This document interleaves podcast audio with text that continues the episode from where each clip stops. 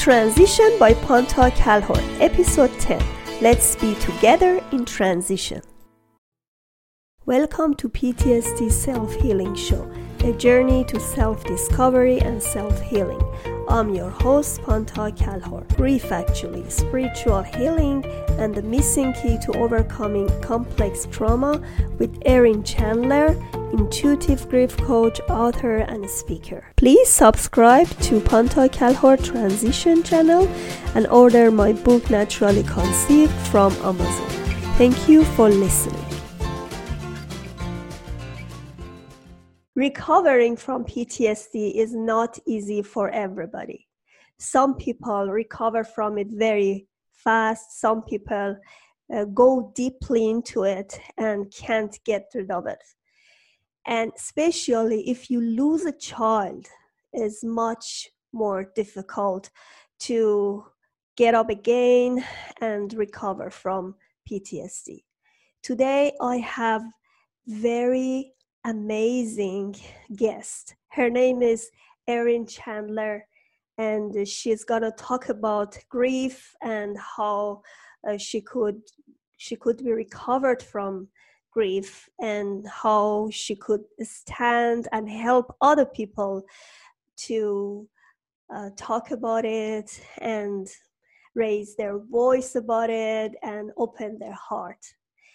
And she's grief coach, intuitive grief coach, and she also has a program called Grieve, Release, and Connect. Welcome to our show, Erin. I'm so grateful to have you today. Thank you, Pantea. I'm thrilled and honored to actually be on here with you and to be able to talk about it. Thank you. Yes. All right, talk about yourself. What is your history and how did you end up to be a grief coach? So I, it definitely wasn't twenty years ago. Had you told me I'd be doing this, uh, definitely was not anything I could have foreseen or even imagined. So essentially I got propelled onto this journey because of the death of my youngest daughter, which happened in two thousand ten. So uh, compounding the her death and the trauma of that and not being able to find somewhere to help me, uh, find any tools to help me through that or people who understood, actually catapulted me into some very heavy, deep, and dark places, which uh, as far as I know, pretty much ninety-nine percent of people who lose a child do go down into those places. It is part of that journey. So for me, that actually lasted a span of seven years because I had no tools. And the end result of that seven prolonged years of that was the breakdown of all of my relationships. Um, my spouse and I separated. I became very physically ill. No one could figure out what was wrong with me. Uh, I had complex P T S D the entire time and had no idea. And I also had other children that I was trying to parent at the same time. So over that seven-year period, it just became one loss after the other, which deepened that P T S D. There was no light. It was all dark. So I got to the point where I decided that I would end my life. And that was actually the turning point. When I made that decision to end my life, I literally went out into the woods at five a.m. and I yelled up and I said, or whispered actually, I give up. God, I give up. Now for me, I wasn't really, I hated God. I just want to tell you that it's important because I think a lot of people go through that. Like, why me? Why am I being punished? And what did I do exactly wrong? That's part of it. So when I did that and I made the decision that, yes, I am going to end my life because I just, there's nothing. It's just reliving this over and over and it gets worse and worse. Yeah. So two days after I was in the forest and had said those exact words that I give up and decided to end my life, a woman contacted me a couple of days later saying, your deceased daughter, Ava, is coming to me crying. And she's saying wow. that you gave up. My exact words that I had said, and no one knew I had done this. How did you know that woman? She's actually an extended family member. Okay. And the fascinating part is nobody knew what was going on. No one knew I had left my spouse and what had happened. No one knew all of the details of what I was going through, uh, but she did. And told me the exact words. And she said, your daughter's saying you can't give up. So for me, that was that was a turning point, to be able to know and get confirmation and validation that you have help is, it's priceless, it's immeasurable. And that is literally the only reason that I was able to be pulled out of that dark spot, to learn how to overcome P T S D, to learn why we have triggers and what the purpose is, to help other people. And ultimately, it ended up all being a gift for me. Wow, that's so touching. Yeah. I love it. Yeah. So um, you said seven years took you, mm-hmm. you could stand on your feet again. Mm-hmm. So what did you do during these years? Nothing. That's the thing. There was... I tried a couple of things. I shouldn't say nothing. I tried uh, traditional therapy. Mm-hmm. Um, that did not go over well. I tried group therapy with other bereaved parents. That also set me back rather than helping me. And um, between those two things and my family and friends not knowing how to help me and many people turning their back and walking away, I lost a lot of people in my life when I needed them the most. Um, the isolation of living with P T S D and grief and trauma, and to have it compounded with not having support or getting support and it actually takes you backwards or deeper into it. That was my experience. And that's why I sat in it for seven years and it just progressively got worse and worse and worse. And then after seven years, what happened uh, that you finally decided to? It was... Li- Yeah, so it was literally that moment where that woman came to me and said, no, your daughter's coming oh, to me. That was seven years later, right? That was seven wow. years later, yeah. So that's why I say I had to get so bad that I decided to end my life for somebody, for the universe, I guess you could say, to step in and say, hey, we got you. We're going to help you, but you're here for a reason. So how? What did you start? Where did you go? So from there, um, I actually did exactly what was asked of me from, I guess, Spirit, the universe, my daughter. Um, she asked me to find a fit for an actual clinical um, therapist, psychologist, um, not because there's a lot of psychologists that aren't a fit when you first go. It's a process to find one. Um, that was the first thing. The second thing was I needed to cut toxic people. Um, the third thing was recognizing triggers. And what questions was I asking and what was I actually telling myself? And the, I think one of the biggest factors for me is I didn't feel safe. I didn't feel safe in the world. Wow. How come? Uh, I think it was just understanding when, you know, when the medical system failed me, when the justice system failed me, the police, um, the police agency that I was dealing with uh, really did not pick up the tab and did the opposite of what was needed. It was like one thing after the other compounded me. And it was the realization that I have no control. And I think that's consistent for people with P T S D. You feel like you have no control. Something has happened to you. And that's really hard to overcome because it is true. There are circumstances where we have no, I could never have controlled whether my daughter lived or died. Yes. And that's only you to help yourself at first place. That's right. Because you have a choice to go there deeply mm-hmm. or one day you just tell yourself, okay, that's it. I'm going to change it. Because mm-hmm. I have the same experience, not losing my very close one. I, lo- I lost my aunt and I was really attached to her, but it was not my child or my... Um, parents mm-hmm. but still there was somebody that I really loved her and I was really attached to her, but I saw her suffering from cancer and she was it was worse and worse. One day I was praying and saying I really wish um, she stay alive, and she came to my dream one day and I just felt that she she um, uh, tell me, she pat me and then she said, let me go. I'm suffering from this pain. I can't, I can't endure it. I need to go. And then that moment I told myself, okay, if she is happy with this, then I let her go. Mm-hmm. And then the day after she died. And uh, still when I talk about it, I feel so heavy. But because I knew that she was suffering and then she wanted to be released from this pain, then that's the only thing could satisfy me from mm-hmm. losing her. Mm-hmm.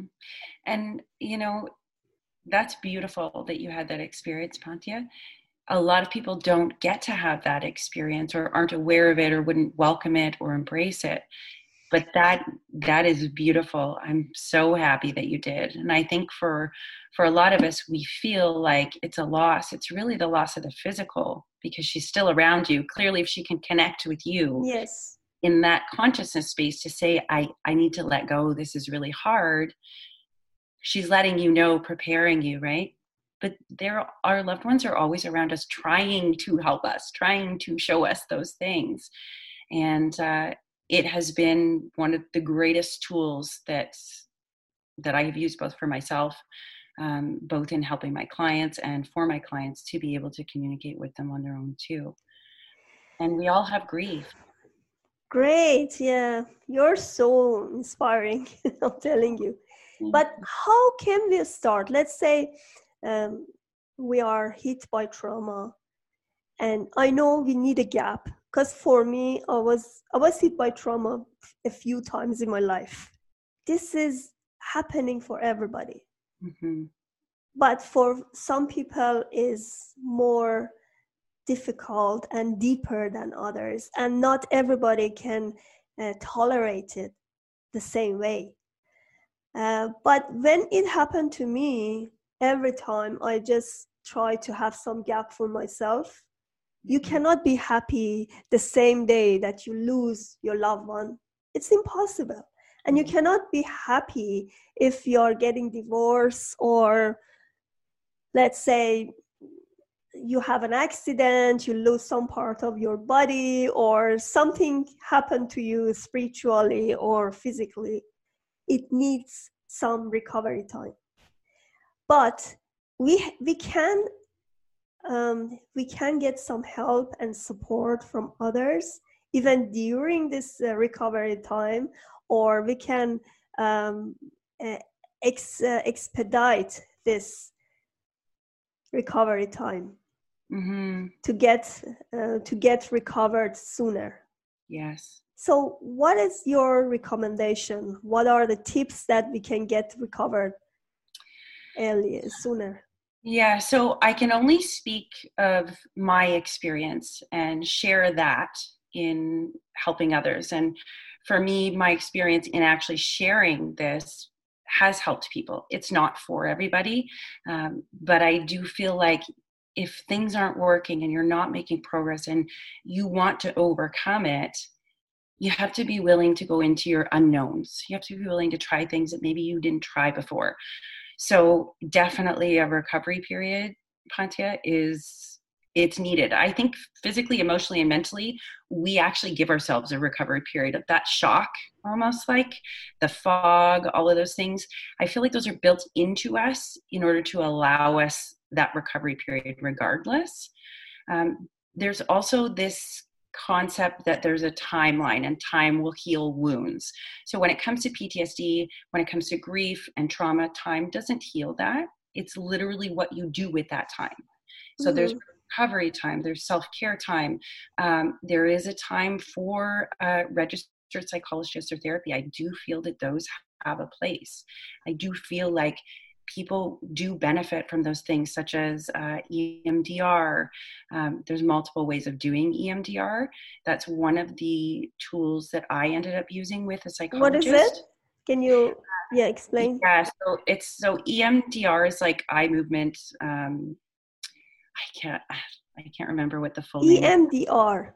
Yeah, so it's like an eye movement des- um, desensitization regulating. So essentially what happens is, I don't think that's the right outlay of that acronym, Uh, but what happens in it, in it is, is you either have, you can do sounds, you can do tapping, you can look from side to side, and you recall or relive that traumatic memory or a piece of it.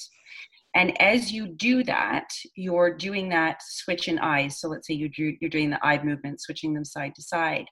Um, you're going to redo that story in a way that it empowers you while you're doing it. So basically it reprograms that memory from being a traumatic one that triggers um, erratic heartbeats, sweating, fear, because that's what happens, right? When we hit a trigger or we relive a portion of it, we're hit physically, mentally, and emotionally. We have all those symptoms. So the idea behind E M D R is that it reprograms that, so it puts you in a power. So it takes that memory, and instead of you recalling it as all of those physical, mental, emotional things of the trauma, it brings you to a place of empowerment or calming it down. So it's almost like you change the story mm-hmm. in that concept. And they use that side-to-side eye movement, um, tapping, uh, things like that. They have there's a couple of different ways you can do it. Mm-hmm. So that is something that I did. For me, I went through all of my um, therapy with my psychologist in E M D R, not being able to tell her that my deceased daughter was talking to me, telling me what I needed to recall, where the actual root of the trauma was, what was compounding it, and what I actually needed to do with it. Mm-hmm. So I went through therapy not telling my therapist this piece of it for fear that they're going to take away my other children. She's going to think I'm crazy and put me on pills or all these other things. But I would be lying if I didn't tell you in all honesty that the reason that that therapy worked was not because of just the therapy. It was because I was getting direction from my loved ones in spirit to help me to further that, because a lot of people go through P T S D and E M D R and it just allows them to be functional. And we don't go through these traumas and these hard things to just be functional and get through the day. So it's like we have this level of what we knew was happy before. And once we have a traumatic event, our normal becomes this bottom line thing here where it's like, okay, if I can just be happy one day a month, that's good enough. And that's my norm. And that really isn't the purpose of the trauma that we go through. There is a purpose in it. It really is to unhinge all of the things that have happened, all the layers. We have our childhood traumas that compound it, all of those things. So when we're talking about tips of speeding up the process, accessing the unseen, accessing help from, you know, people look at it as guides, angels, our deceased loved ones, God, whatever you prescribe to, when you can access that and hear the response, it allows you to feel safe. It allows you to take a step forward, and it definitely speeds up that process. So that seven year period, when I actually started to get help after the seven year period, it was within a year. Wow. It was one year. Wow. Right.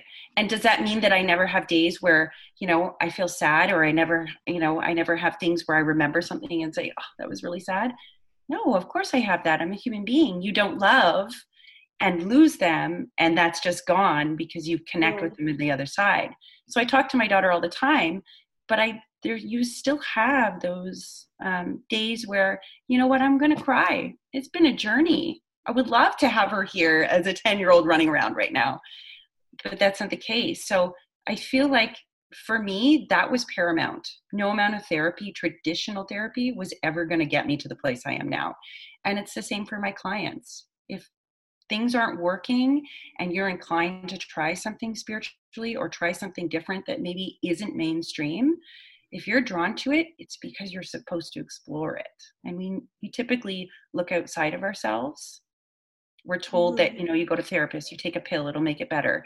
We treat symptoms. No, and we t- no pills are not the ultimate way. It's very oh. temporary. Yeah. Yeah. So if there's anything I learned, it's that uh, my healing journey begins within, not without. And exactly. I love it. Me did not have any answers. Um, they could maybe sympathize, um, give me a couple tools here and there, but ultimately, it came down to me. I had to make that it. choice. Yeah. You know what I love about uh, your talk? You said about the unknowns. That's what I did. when I hit with another trauma, somebody um, somebody robbed my car, threw me out of the car, and threatened me with knife point. I talk about it in my another book, Rules of Change for the Better. Mm-hmm. And um, I'm saying change because I started changing my life after that. Mm-hmm. So when I'm saying change, I totally changed my life path. I went to another country, study, um, start, um, and I started studying and um, trying many new things. And then I, my mind didn't have time to get back there and think about what happened before. Mm-hmm. I didn't use any of those methods you, you told me, mm-hmm. because I didn't want to repeat this in my mind that uh, somebody is going to kill me, threaten me. This is very painful with, because I had um, back pain and all of these pains, uh, physical pains for uh, for a year almost. But after that, I had lots of nightmares, lots of mental problems. Uh, as I, I was thought, I, I thought somebody's gonna following me and gonna kill me. Mm-hmm. But one, but it took time. Finally, I could recover from it because I wanted it inside. And then I try new things. I try to overcome my fears, and I try to confront uh, with new stuff, new things. When yeah. you try to learn new languages, when you turn, when you Uh, you are trying to adopt with new country and immigration, you know, you then you don't have time to get back and think about other stuff.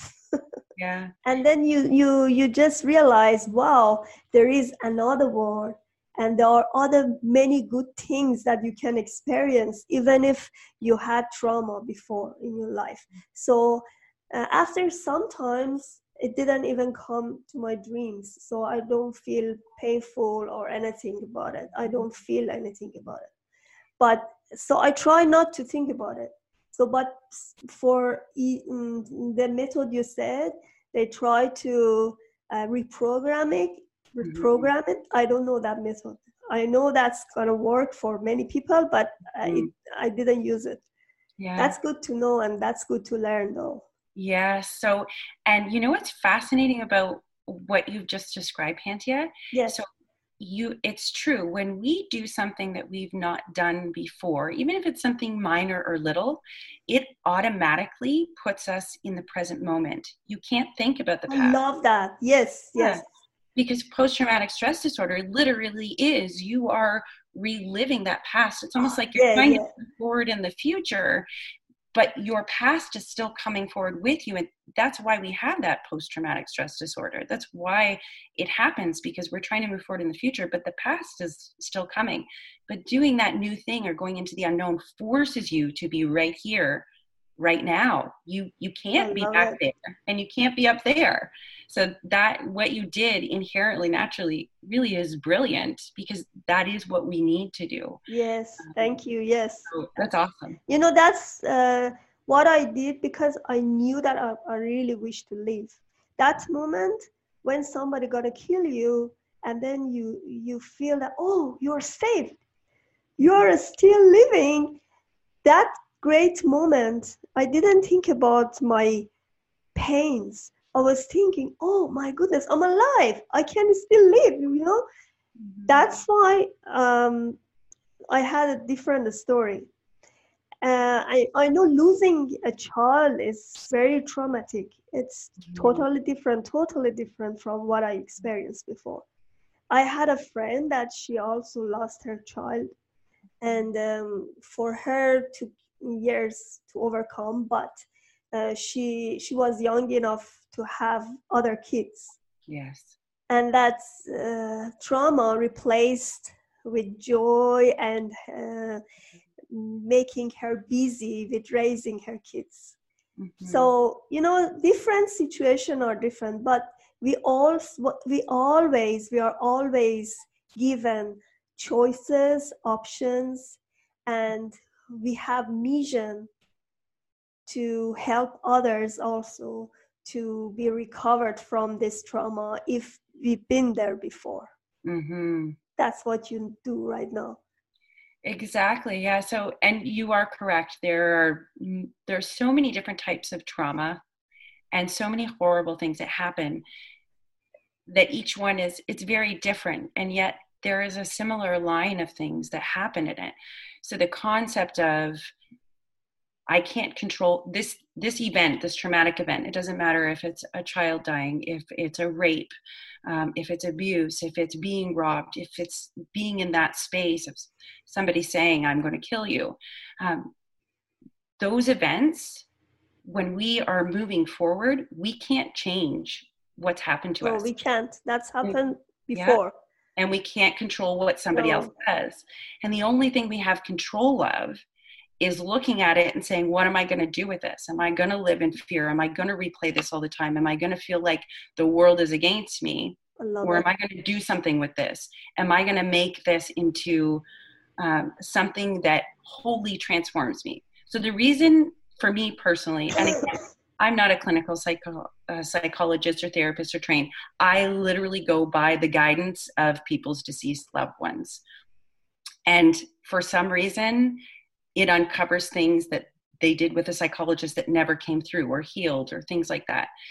So when we are willing to take the event that has happened to us, because oftentimes trauma is something happening to us, we feel powerless, we feel like a victim. Um, it's very scary. It can make us feel unsafe. When we can take that event and ask a different question, mm-hmm. that changes everything. Everything. So like for grief and losing a child, you cannot not think about it. You can't change the, you know, the concept, because some people say, you know, change your thoughts, change your life. I totally agree with that. However, when it comes to something like losing a child, you can't change your thoughts. You have to explore them, feel them, and go way down deep into what they're trying to tell you. You have to go through it. You can't Um, flip the switch. And I think depending on the traumas and depending on people's childhood and what their taught beliefs are, really play a big part in how people actually deal with trauma. Mm-hmm. A lot of times we perpetuate and play out what our parents did and our grandparents did, or maybe it's our poverty level or uh, alcoholism, or all those things can play a part in how we deal with the trauma that happens to us. So I think you were an epic example of being able to say, you know what, I am not going to accept that I'm a victim. I'm going to do something to help myself, and I'm going to empower myself. And I'm not only going to overcome this, I'm going to use it to help other people. That literally is the purpose. It's like the hero's journey. Exactly. I love mm-hmm. this heart, and I love this inspiration. I love yeah. it. So uh, you have a program called Grieve, Release, and Connect. Why do you call it like that? I love it. So the reason I call it that is uh, essentially it's a three-month program. And what happens in the three-month program is you're not grieving for your loved one, you grieve with them. So you process your grief of their loss with them. You're in full communication with them, both through myself, and I teach my clients how to communicate and get a response themselves. So basically, if you were to do the Grieve, Release, and Connect program, Pantea, you, let's say you were doing it with your aunt, you, anything, conversation that you never got to have, anything you didn't understand, you get to have that conversation in this program, and you learn how to connect with her, whether it's seeing her, hearing her, feeling her, like you felt her pat. Um, those are all real. They're, they're so real that once you have compound interest, I call it. So once you have a couple of experiences, the door comes wide open. So I'm basically there as a guide, teaching you how to open it, how to understand those connections, and you end up healing your, um, I use the chakra system within it as well. You end up healing your childhood traumas um, in relationships that you have with other people, whether it's family, children, spouses, uh, parents, things like that. That all gets openly talked about. And at the end of it, you walk away feeling like a totally different person, because you've healed the, all of these things that have been with you, and you spend the rest of your life communicating with your loved ones who guide you, who let you feel safe. So you grieve, you grieve with them. Yeah, you shouldn't pass the grief one. No. Because you need, you need, need to it. grieve. You can't be happy when you lose somebody. This exactly. is, this is what I experienced. This is impossible. It is, yeah. And we, you know, we live in the happy guru world. Our society yes. really is, if you're not happy, if you're not um, financially prosperous, if you don't have this car, or you don't have this accreditation or whatever it is, that maybe you're doing it wrong or you're less than. Well, that's all bull crap. Yes. All of it. I believe in it. Yes, you're you, right. If you avoid the grief, it will plague you for your whole life and it will manifest in other ways. So we grieve. We release the traumas and the hurts, we process them, and then we connect with the universe, God, angels, guides, and our loved ones. Do you have also some experience about childhood trauma? Because uh, that's what we can't control. Yes. And I think that's that's more deeply rooted, uh, affect us, because those days you are, you feel so uh, vulnerable. You cannot control it. You you feel powerless. Yes. And because you're a child, and this gonna stay with you for the rest of your life. How can you change that? So the only, that's not my specialty, but often that is, every time I do a reading, something about childhood comes up. Every time I have a client who goes to the program, it's something will come up. Essentially what happens in re, it's not really reprogramming, but it's understanding, it's being able to look at the perspective of your childhood, but outside of it. So yes, your childhood determines so many things that we carry through into our adulthood. So I've had things come up for people who were physically, mentally, sexually, emotionally abused by their parents or by a step-parent, um, by their siblings. There's a lot of alcoholism. There's a lot of drug use. What happens for my clients, when you work directly with all of your universal guides, spirit, and loved ones, they pinpoint a memory that is specific to it. It allows that person to recall that actual memory. And then they guide them through the actual emotion that they need to acknowledge. So for example, if you have a parent who is a narcissist, let's say, say my mother was a narcissist. She wasn't, for the record, but let's say that that was the case. I'm going to grow up feeling like I'm responsible for everyone else's feelings. I'm going to grow up feeling like my only value is in giving all of myself to others with no boundaries. I'm going to grow up feeling like I am unworthy because my mother, the person who's supposed to love me and support me, thinks that I'm really a piece of garbage. So I'm going to go through my whole adult life feeling that childhood trauma. So healing the inner child, that piece of it, you do have to be able to acknowledge at least one memory of where that came from in order to heal it. Because once you've seen it and you recognize that that story you've been telling yourself of your whole life was never actually yours. When you were born, you didn't think that. And here's this person who's supposed to be teaching you, loving you, supporting you, um, just engaging and empowering you, doing the exact opposite. We carry that. But when you actually see it, you it's a totally different story. It's all of a sudden it's like, I'm not stupid. I was just told that over and over again. And that's their belief because that's what they believe about them, not what I actually am. So it's really enlightening, or it's, you feel lighter and you you have the ability to be able to say, that wasn't mine. And then you get to release it. I love it. Yeah. Childhood trauma. I, I don't think there's anyone who gets through childhood without something that shapes, everything shapes and molds us in those things. Uh, and it really is the deepest rooted program we will ever have throughout our life. Yes. And, you know, it doesn't matter how many people you go through to change a thought. If you haven't identified where that thought originated or that feeling originated in your childhood, you're always going to revert back to it, no matter how much. Yeah, triggers. You know, exactly.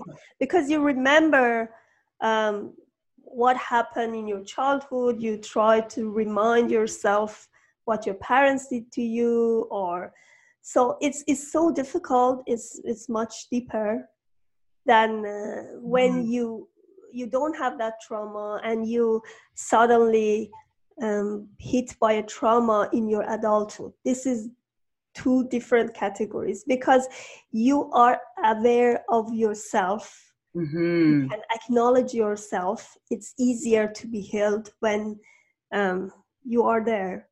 As for me, it was much easier because um, I I had a good childhood, mm-hmm. and I didn't have that problem. But when it happened to me, I had to discover myself, and I had to work on myself to do some personal development, and that was a very big awakening call for me. But uh, yes, it's, it's it's just two different stories. But everything can be healed. It's not that just you are powerless, you can't do any movement. I know a lot of people, they had childhood trauma in the past, but but they have very uh, successful marriage, they have beautiful kids, and they decide to be much better parent for their kids. Exactly. Yeah. So, so sometimes yes. it is. Yeah. And I am a firm believer that both through my own experience and watching multiple other parents, other people going through trauma, the purpose of trauma is not to hold us down.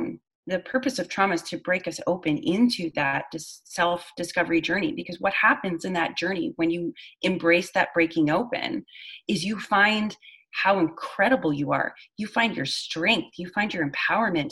You find your purpose. You find all the reasons why you are very much really part of this world. There are no accidents.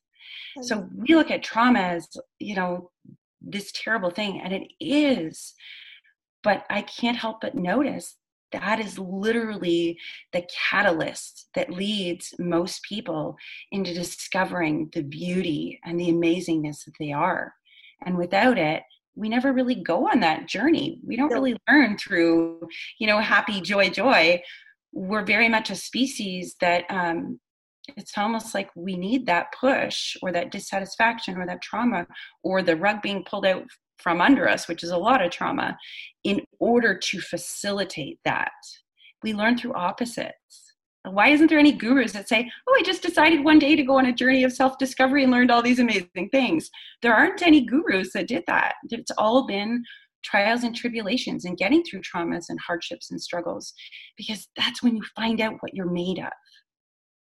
Yes, you need some initiator, some mm-hmm. some place that you have to work on yourself, and it just awakening that you need to reshape your yeah. dreams, reshape your mentality, everything. And I think something come up here. I, uh, you uh, you feel that you are more grateful about what you have and what as a blessing. Mm-hmm. Like uh, when you live for years alone. Like um, myself, I came, uh, when when I immigrated, I used to be alone for a long time. And then I got married, I have family. Then you feel more blissful when you have your family around. It's you true. know? So all those, all those traumas, all those loneliness, and all those discovery get you to some place that you feel more grateful and you feel joy inside yourself. Mm-hmm. Uh, right now you have two kids, two more kids. Then you feel um, more connected to them. And every moment that you look at them, you you are much happier than before, because now you, you know what does that mean to have a baby. Mm-hmm. And seeing, yeah. seeing them grow. And, you know, it's interesting, Pantea, because my oldest daughter is sixteen. So she actually experienced the death of her sister with me. So she went through that process with me. And um, the fascinating thing about this is in that seven-year period, because I didn't have support, because I mentally was not okay, but didn't know that I was that this was P T S D over and over, um, because I didn't have any tools and I didn't have support and I didn't have any of those things, I wasn't able to give that to my daughter either. So it's almost like I became unable to parent her in a healthy way as I would if I hadn't lost a child. And I also became very afraid. So in turn, instead of being, you know, let's try everything and explore, I actually went to the opposite, because for me, it was like, okay, my life can change in a blink of an eye. And if I don't watch everything my children do, they might die too. That was what, that was my thought process. And it's not everybody's, um, but it is, a so there is beauty in the other children. I know that my children are supported by God, guides, angels. And I know, I know that now because of that spiritual component. Um, if I need help, I just ask my other daughters. So I have a daughter on who's oh. crossed over and deceased, helping me with my, with her siblings who are living, um, it's really quite fascinating. But I did go through a period where I was so afraid, feeling unsafe, like I couldn't control whether my children lived or died, that I that I went to the opposite extreme. It was um, they couldn't do things on their own. I, you know, to ride a bike, my fear that maybe they were going to fall trumped the fact that they're going to ride their bike. Do you know what I mean? So it's it can go both ways, and it depends on the support you have. If you don't feel safe and you don't have support, good luck. Yep. And many of us don't. There's not a, it's, P T S D is an unseen, it's an, it's unseen. Do you know what I mean? It's not yes. like, oh, I broke my arm and you can see it and we're going to fix it. No, we're going to do this. Because gotta- these are emotional. These are not physical. Yeah, yeah. Right. And the thing is about the emotional P T S D, it eventually manifests physically because of that emotional component. So because it's so unseen, it just gets dismissed. And we're made to feel like, oh, I should be okay. If they're telling me I should be okay, or I should get through this, and other people are like, oh, you should let that go. You should be over it by now. We tend to listen to all these other people instead of recognizing, hey, I've really been through something and I need time, I need support, and I need space. But because it's unseen, we tend to dismiss it and just go along with all the people outside of us telling mm. us what we should be. So how did you help your daughter to get over it? Whenever, when, when actually after that seven years period, when you realized that you need help and support, did you go together, or how did you help her? So we actually went separately. So initially I went, I went on my own. So I had a full mental breakdown, a full mental breakdown, um, diagnosed with dissociative, dissociative disorder, complex P T S D.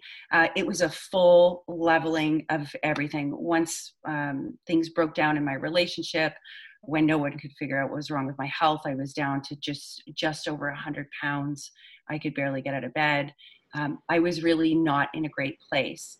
So my oldest daughter, here's the fascinating thing. She, during that seven years, it didn't matter how close she was with a friend or another family member. She never told anyone that she had a sister or that she had died. However, when I decided to get help, and I said to my daughter, I'm not okay, and I haven't dealt with this. And I explained to her why I wasn't okay. I explained to her why this was not normal, how we were living. It's, I ultimately, it's almost like I gave her permission to actually grieve and get help at that point, because it wasn't until I got help that she was able to have a conversation with me about it. And it wasn't a big secret for her anymore. So she, yeah, so she did go to a separate therapist. There's a lot of, um, in the death of a child, it affects everything. It affects your marital relationship.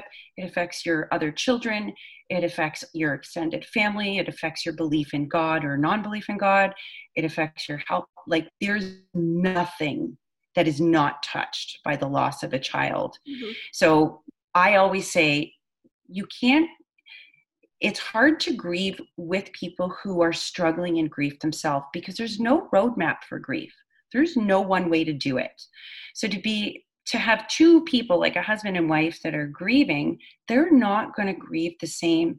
And we often look to our spouse because they're the only one who knows what we've just been through, like at the very core of it. Yet they process it totally differently. it is invaluable to be able to have somebody outside your sphere who yes. A, understands where you've been, who B, has overcome it to some extent and can offer without judgment and a safe place for you to explore some of those things. It is invaluable to have someone outside that sphere to work through things. I like it. Rather than relying on your immediate family to deal with it, because they're they're because they're they're, they're both tired. Yeah, you know, uh, that's the same uh, experience when two people work in the same place. Mm-hmm. I've seen it with my own eyes. Let's say they're working same place in hospital, or both medical doctor or whatever. Because they're doing this together, they're both tired, and it's so difficult to communicate when they're tired. Mm-hmm. And then it's getting worse and worse, unless uh, they have something uh, outside to help them when they are getting tired. Or because when they are uh, when they can't communicate, when they are exhausted and they can't communicate, communicate, they cannot heal each other. Exactly. They cannot support each other. It's the blind leading the blind. That's it's why blind. They get separated.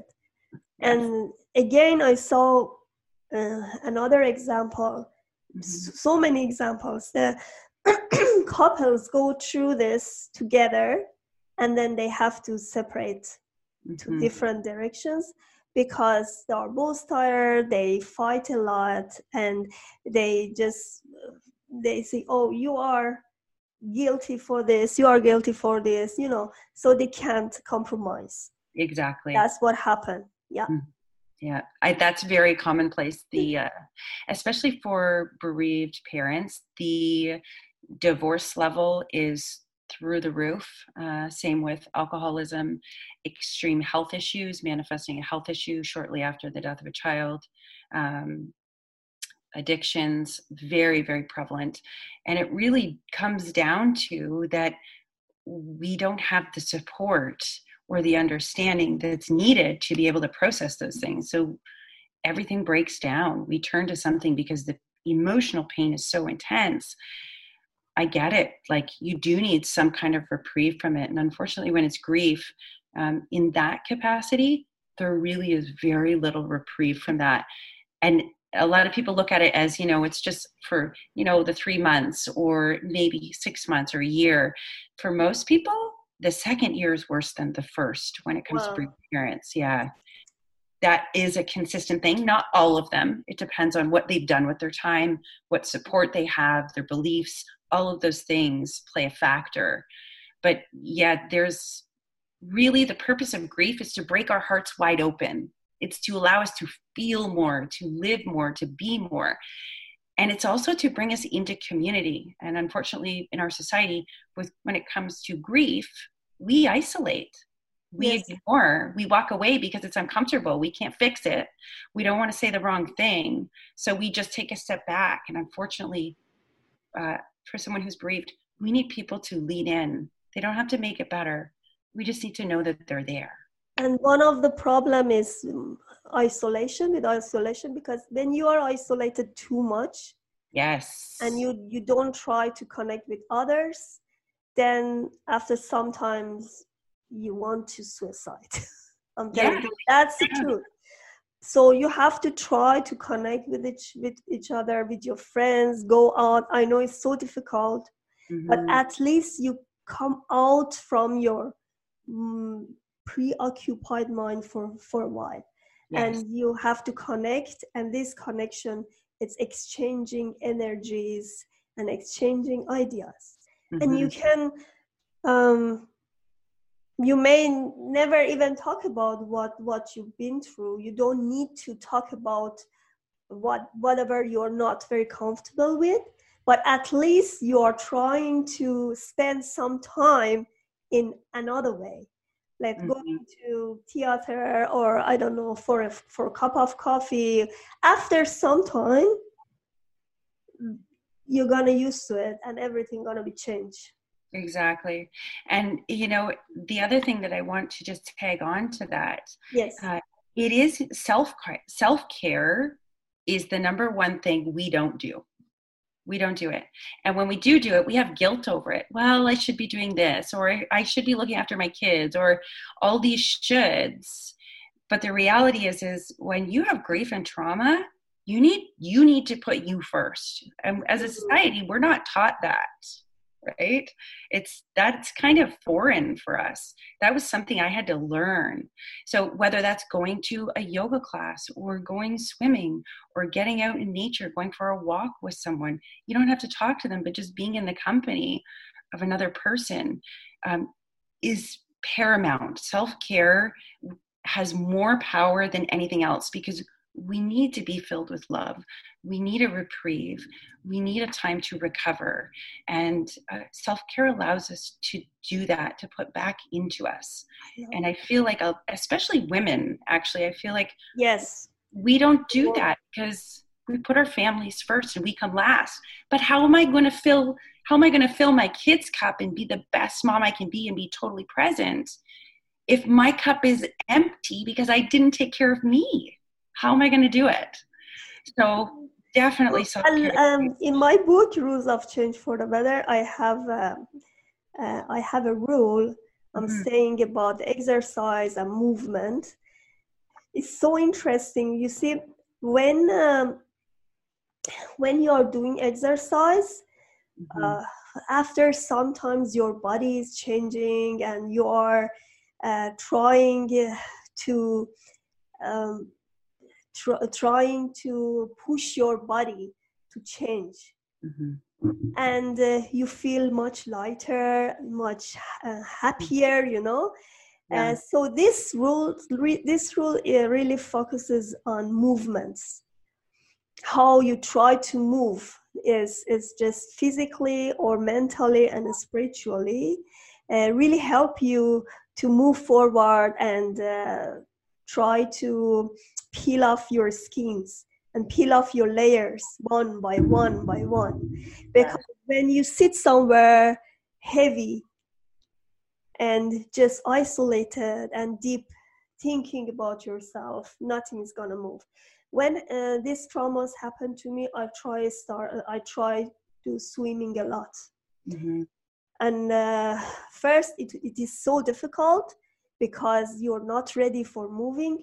But as soon as you try to move, after sometimes your body wants to change, you know, oh, I'm going to change, I'm going to change. All of your uh, cells in your body want to change and want to move from the place you've been there to somewhere lighter and happier.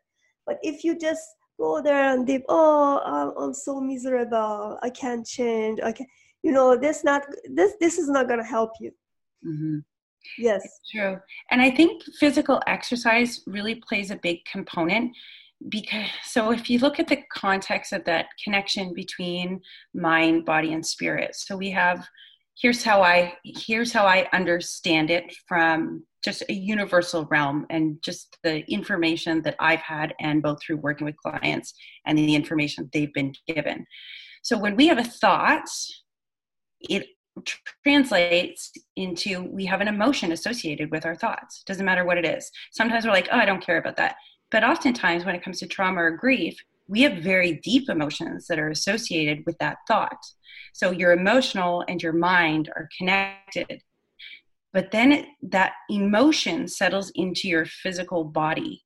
If you are stuck, whether it's in grief, in trauma, in anger, in guilt, whatever that is, you literally have to move that energy, not just through your mind, but physically ex- move that energy That's out. That's the point. So, That's the point. Yeah.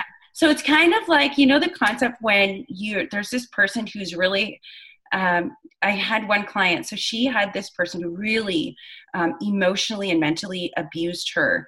And over over decades and decades, she literally went to a gym with a punching bag and exerted all of that wow. anger, all of that pain into that punching bag, only to discover she felt relieved. She re- felt lighter. She's crying the whole time she's punching the punching bag.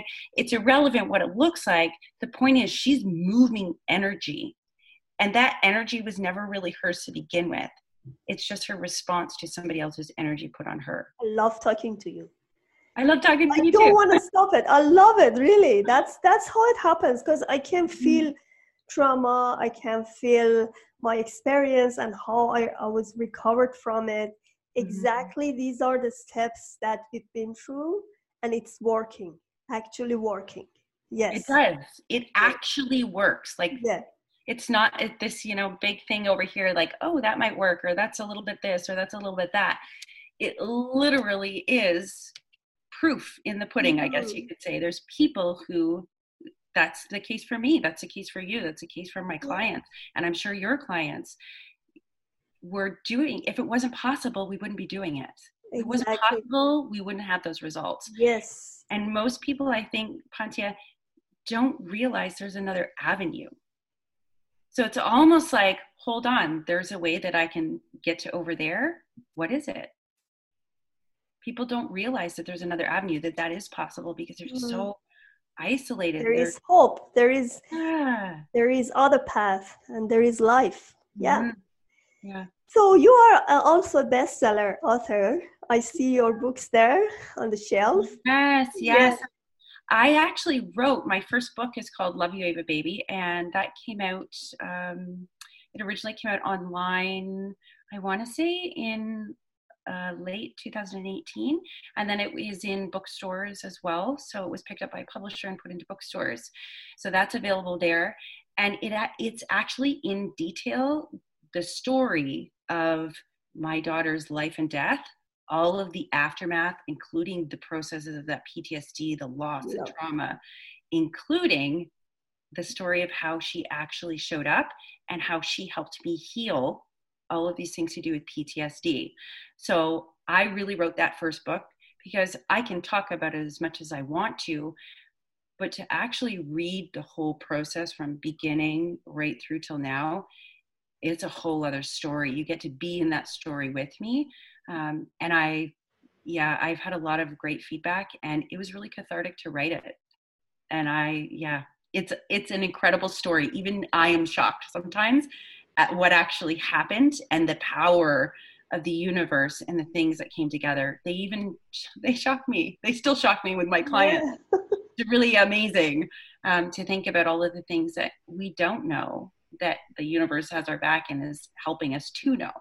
So that was my first book. And then I ended up writing a second book. It's called The Spirit Connection, mm-hmm. which is actually the step-by-step guide, a generalized view of that, how to start connecting with your loved one in spirit. It is uh, directed towards bereaved parents uh, in that context, because that was my journey. But it doesn't matter whether you've lost a child, whether you've lost a parent, a grandparent, um, a sibling, it's always going to be the same process to connect with them. Mm-hmm. So yes, so I did do both of those. Thank you so much, Erin. I really love what we talk about, and I'm one hundred percent sure my audience also love it, because uh, it shows you you're not alone.